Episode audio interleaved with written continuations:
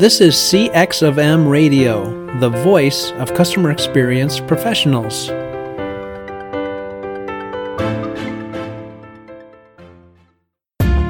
Welcome to another episode of Press One for Nick. Your host, Nick Glimsdahl, is the Director of Contact Center Solutions at VDS. Through conversations with customer service and customer experience leaders, Nick and his guests exchange insightful stories, best practices, and invaluable lessons they have learned along the way. Welcome to the Press One for Nick podcast. My name is Nick Glimsdahl, and my guest this week is Ron Kaufman. Ron is a global service consultant, speaker, and educator who specializes in building uplifting service cultures with leaders in the world's largest and most respected organizations. He has authored over 15 books on service, business, and inspiration, including a New York Times best-selling Uplifting Service, the proven path to delighting your customers, colleagues, and everyone else you meet. Ron, welcome to the Press One for Nick podcast. Delighted to be with you and your listeners, Nick. Thank you. So, one question I ask every single guest at the very beginning is what's one thing that people might not know about you? Nick, I'm in the Ultimate Frisbee Hall of Fame. And if you and I met, you would realize, wait, how does a little guy like that who doesn't look like the athletic, you know, state of the art end up in the Hall of Fame? It's not because I was an outstanding performer or competitive, highly competitive player. But I was there when the rules of the game were first created and was one of those people in an early high school who went off to college, who went off around the world. And I'm actually in the Hall of Fame because I'm considered one of the Johnny Appleseeds of the sport who actually helped to popularize it. And one other thing people may not know, but it, I'm mentioning it because it was deeply influential to my own orientation to the rest of my life, is that the first rule of the game in Ultimate Frisbee is called the spirit of the game, which says that the players on the field are responsible for the quality of play, which means there aren't any referees which means those of us who are in the field are responsible for making sure that the experience of the play itself is something that all of us can enjoy. Wow. That is fascinating. And, and it really brings it back to the, the experience brings it back to service.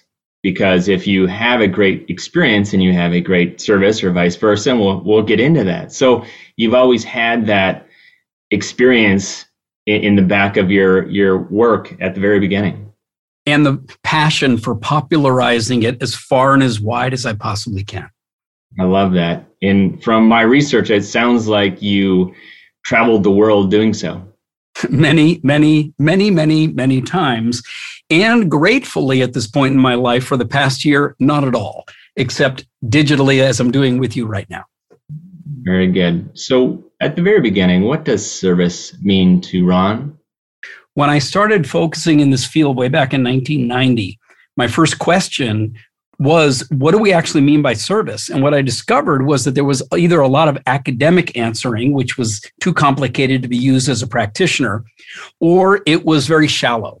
So there were things like the customer is always right, or the customer is king, or do whatever it is that makes the customer happy, or the treat other people the way you'd like to be treated, which is actually bad advice because other people are like them, not like you.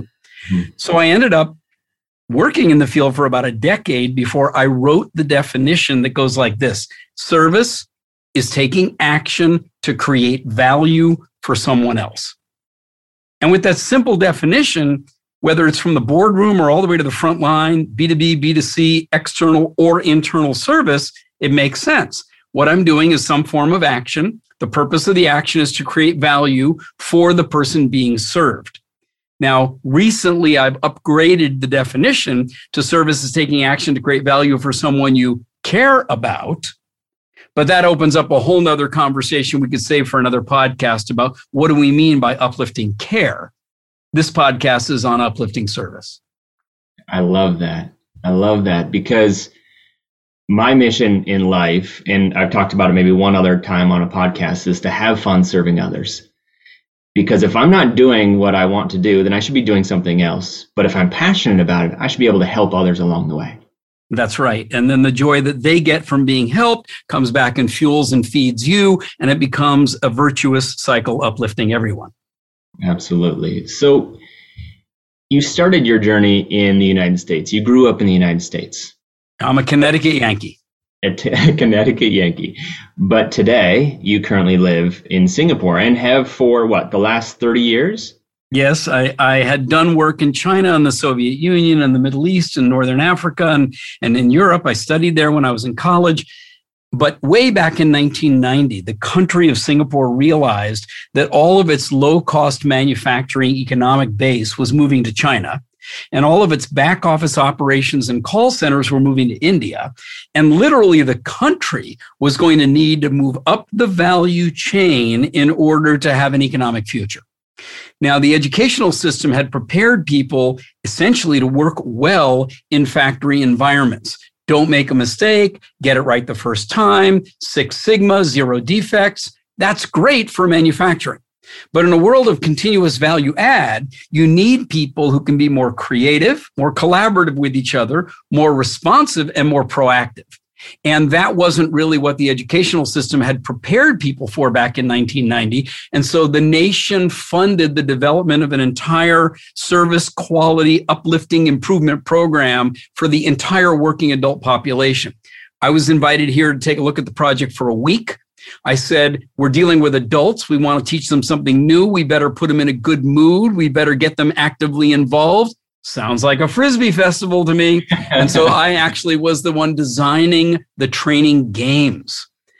As we built the curriculum then i became the national master trainer did the train the trainer and that program helped to uplift the entire nation. So i've stayed then for a week to a month to a year. It's now been 30 years.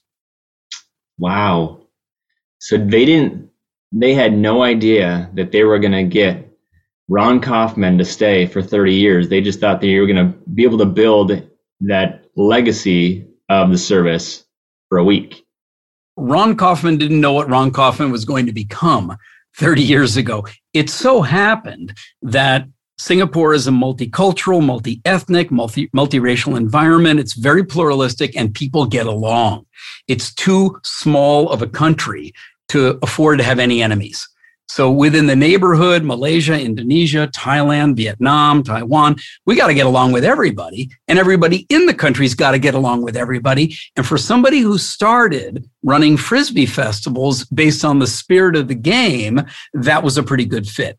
So I was pretty happy to stay here after one week. And then over the decade of the 90s, I really learned a lot about service. I started writing about it in the year 2000, consulting, traveling around the world. And here we are in 2021. So it's a great transition. What does it take to build a service culture?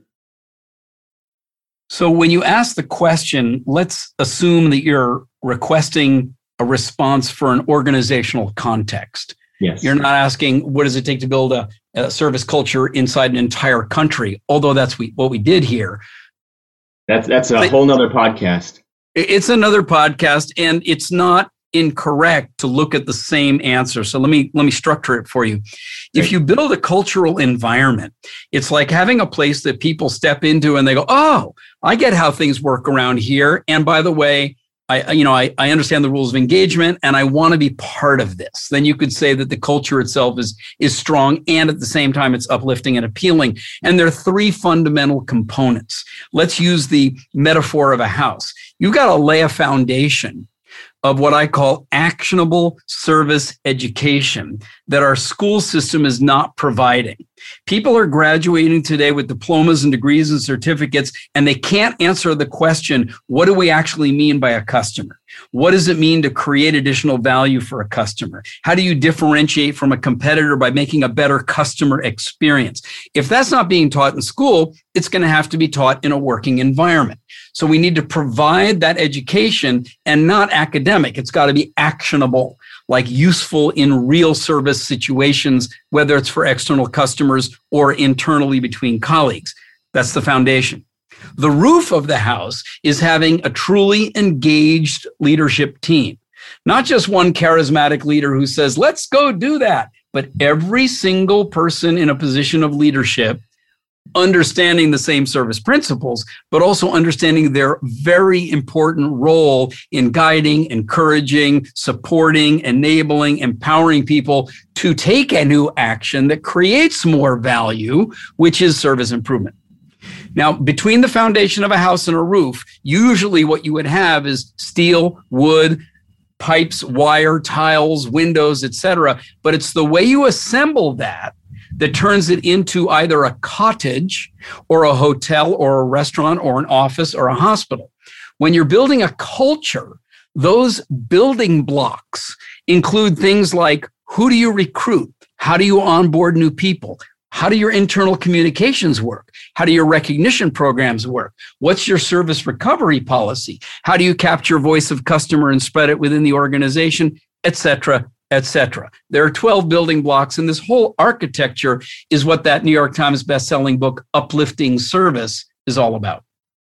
Yeah, and I don't expect you to break down those all 12, but I do recommend all my listeners uh, pick up that book, Uplifting Service the proven path to delight your customers, colleagues, and everyone else you meet. Because it's not just, uh, I'll jump on my soapbox just a little bit. There's a lot of people out there, regardless of customer experience or customer service, who go and talk about the the benefits of it, or I call the pixie dust and fairy tales of CX or customer service, but they don't have actionable insights of what to do and how to build it and what to do next. And so it's refreshing to hear somebody like yourself who can actually say, here's the building blocks of how to build that foundation or that house. That's right. That's right. And by the way, for those who are listening, if you'd like to get the whole first section for free, at the website, which is Ron Kaufman, R O N K A U F M A N dot com slash books. And you'll find a whole section there where you can download the opening chapters of the book. Perfect. I'll make sure that's in the show notes. Thank you. So, yeah, so the next question I have is what is the difference between excellent service then and service culture?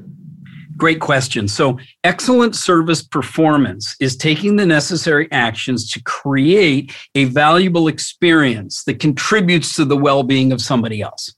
And you can work with people, give them uh, insights, tools, principles, procedures, checklists, process, training, so that they're able to actually deliver an excellent service experience. That's what service excellence is. That's what great service performance is.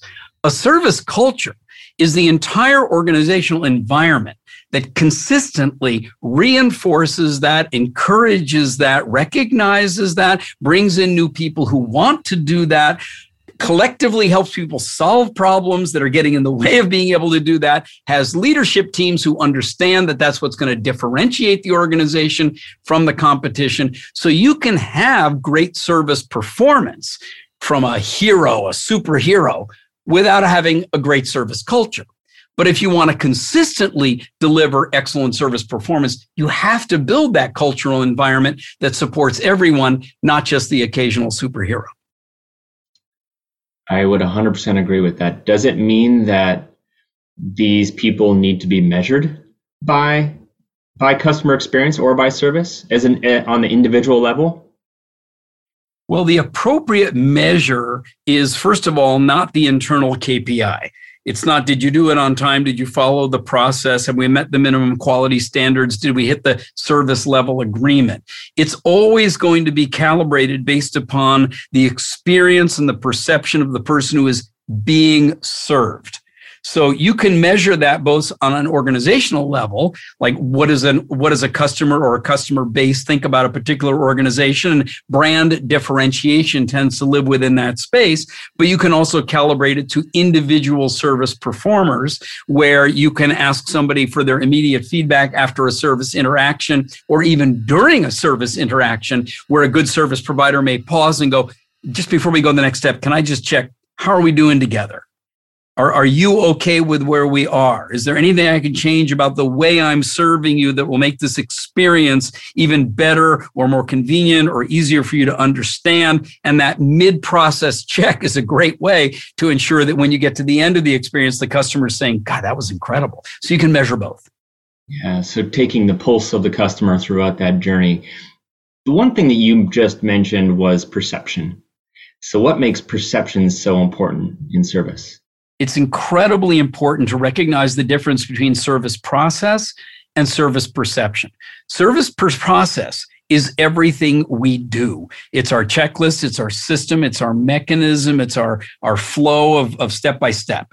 And everyone who works in an organization knows what their service process is. If you ask them to map that out from the beginning to the end, people have no problem being able to say this, then this, then we do that, then these people do this, then I wait for that until it's all done. But the perception is the experience that the person being served by that process is having while this whole thing goes on. And there can be very many perception points that don't even show up in the process. I give you an example. Let's say you apply for a bank loan.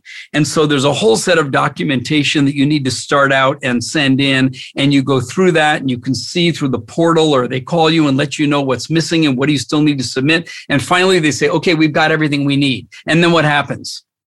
You wait and you wait and you wait and maybe you wait a little longer. And what you don't know is where your application is within the internal process, because from the process standpoint, they don't have another point that says inform the customer here of where it's at, whether or not it passed through the next filter, how much longer they should expect, when you're going to get in touch with them next. And so there's a perception point in the process that doesn't even show up in the process until the service provider or the organization actually maps it from the perception point of view.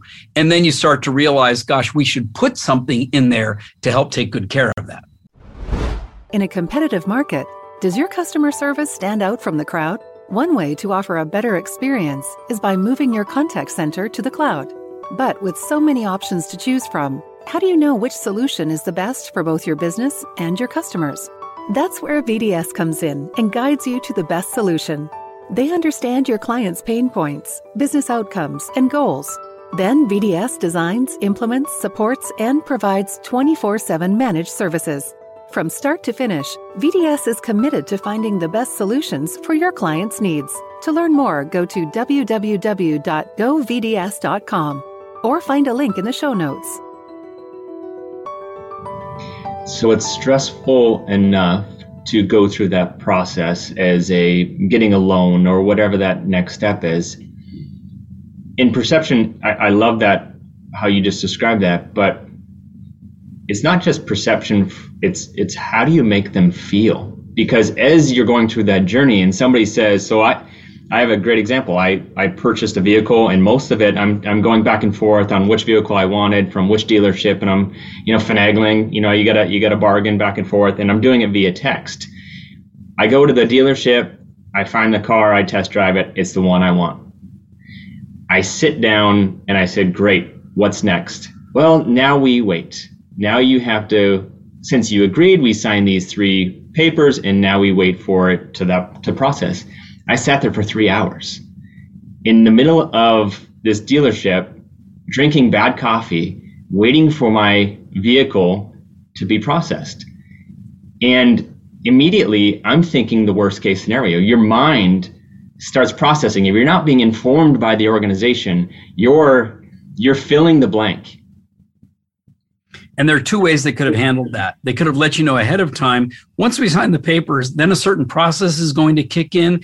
The average time is between three to five hours. If you'd like, we can schedule with you, letting you know when that process is complete, and you come on back in and we'll have the keys ready for you. That would be one approach, let you know it's going to be a long haul. But it can also be what Singapore Airlines would call a creeping delay. So, for example, when there's an aircraft on the ground due to air traffic control, congested airspace, weather, or a technical issue, you can have everybody on board. They're ready to take off, and the pilot's the one who's got to announce, ladies and gentlemen, we're uh, on the ground here. There's this kind of a situation. We're not 100% sure at this point how long it's going to take. But here's what I can promise to you.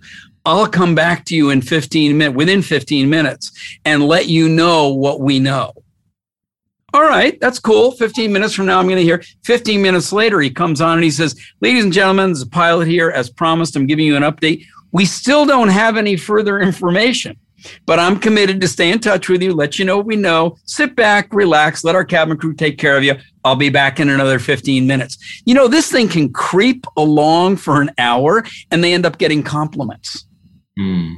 rather than complaints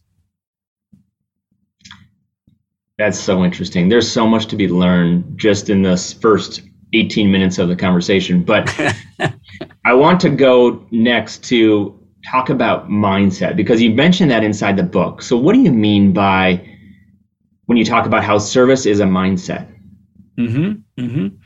Well, people often use that phrase you know i, I want to inculcate a mindset into my people. I want it to be part of their dna and and, and i you know I, I step them back and i go listen mindset is not some magical thing that you wave a wand and something changes.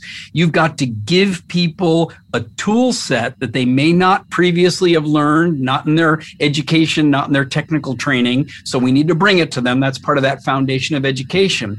And then we've got to help them use those tools frequently enough that they develop a skill set. When you've got a tool set and you've got a skill set, a certain mindset can then naturally evolve because you feel proud of it. You feel confident of it and you've seen the consequences and the results of actually applying it.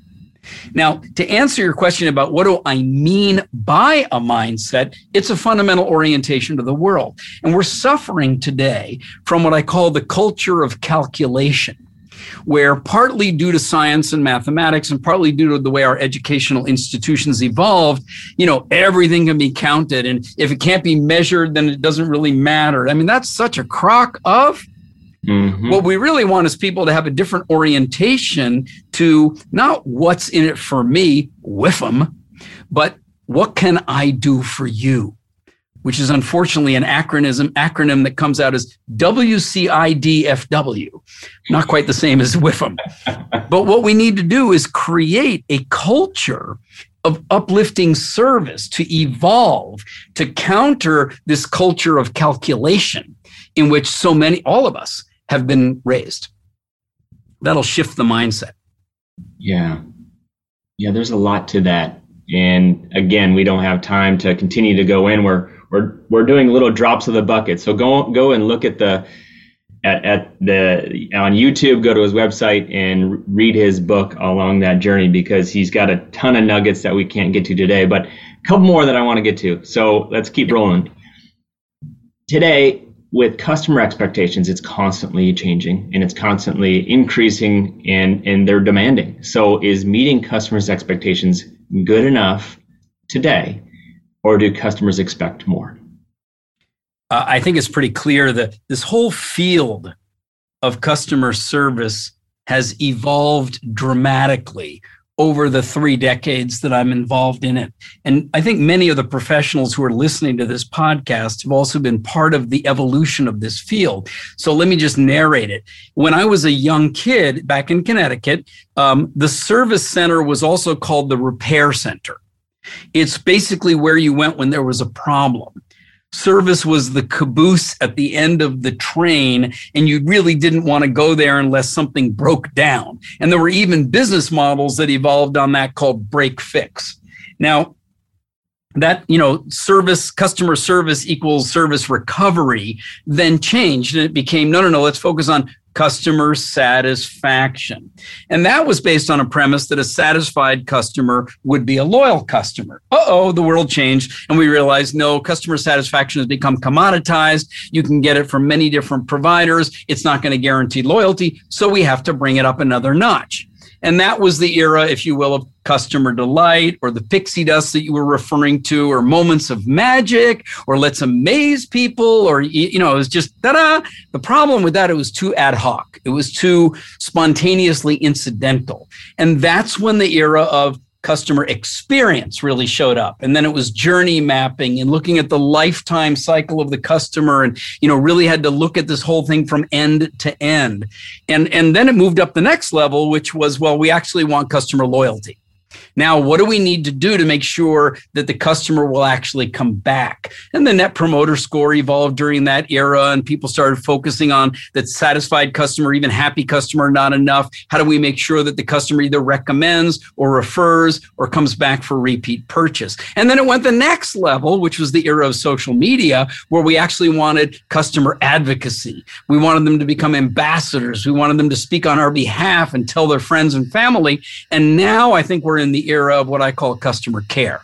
where it's authentic engagement between the service provider and the customer so that the customer recognizes that we're committed not just to fulfilling the service level agreement, not just to delivering a high level of satisfaction, not just to creating a lot of value, but we're actually committed to the future well being of that customer. And that requires a completely different level of culture and commitment and concern. And like you said at the very beginning, it's getting everybody on board. It's not just the the C-suite saying, "Hey, I heard from a buddy of mine that we're supposed to do customer experience. So today, let's flip the switch and we're now going to do customer experience. Everybody bring in the balloons. We're going to do some lunch today, and now we're all going to focus on customer experience." It is that full-on shift, seismic shift inside that organization. So it's it sounds easy to an extent but it is difficult. And but it takes change and it takes process and it takes people like ron and the books that he's written to drive change. And the leaders inside the organization who have to take responsibility for a sustained commitment and a real, what we call an implementation roadmap to bring about this kind of transformation of culture, which takes an extended period of time. And you've got to get all the mechanisms playing together. You've got to use your internal training and development capability. You've got to have your internal communications connected to it, your mechanisms for appraisal, recognition, and reward, the way in which you bring new people on board and then actually onboard them, et cetera, et cetera. Well said. So I could continue this for the next uh, five hours, but we don't have the time. So I wrap up every single podcast with two questions, Ron. And the first one is what book or person has influenced or, uh, or in customer experience or customer service has influenced you the most in the past year? And then the second one is if you could leave a note to all customer service professionals, it's going to hit everybody's desk Monday at 8 a.m. What would it say? So, first, let me answer the question about who in customer experience has influenced me most in the past year. And it's a gentleman I've known for many years. He's one of our certified workshop leaders, but he's much more than that. His name is Afif Hussein, and he is a Maldivian. And he is in charge of quality and training at a resort in the Maldives, where my wife and I love to go. We're scuba divers, and it's called Lux South Ari Atoll we've been involved with this group for a decade help them develop the brand and the culture. The culture is so strong that when new people join the company now they they say in the orientation program you need to be luxified like sheep dipped into the culture deep enough before you can actually join the team. And they had a situation occur recently where there were 400 staff on island and 450 guests and they had somebody come on the island who was covid positive and didn't know it. And it spread into the island into the staff and this gentleman had to lead the entire experience from the front on the ground on the island with his team and his guests to get the guests safely off the island, to get the staff members tested and the medical care for those who needed it, to shut the island down, quarantine the island long enough, and then very gradually, where they are now, opening it back up. And when I reached out to him and we spoke, you know, he and I have become good friends, and there were tears just as he was recounting what occurred. So I know how deeply emotionally this impacted him. But he said something to me that I, I'm now sharing with you. He said, I learned something that every iota of investment we made over years in our staff members, when it was really the toughest it could possibly be, all of them were there for us doing everything they could. And he was so proud of the fact that when this whole episode had passed on social media, there had been not one single negative comment from any staff member or any guest. Wow. And that gentleman, Afif Hussein, has been responsible for building that culture over years and then leading from the front during a very difficult time. And so, you know, that kind of guy really uplifts me. Very cool. Thanks for sharing. For and if for anybody who's interested, just go to Lux Resorts online and enjoy what you see. And then when it's time to travel again, book a vacation. As to what note would I leave on the desk of every customer service professional, it would simply say this be grateful for the privilege that you have today to touch and uplift other people's lives. May doing that also uplift you. Wow. Well said. Ron, what is the best way for my listeners to get a hold of you?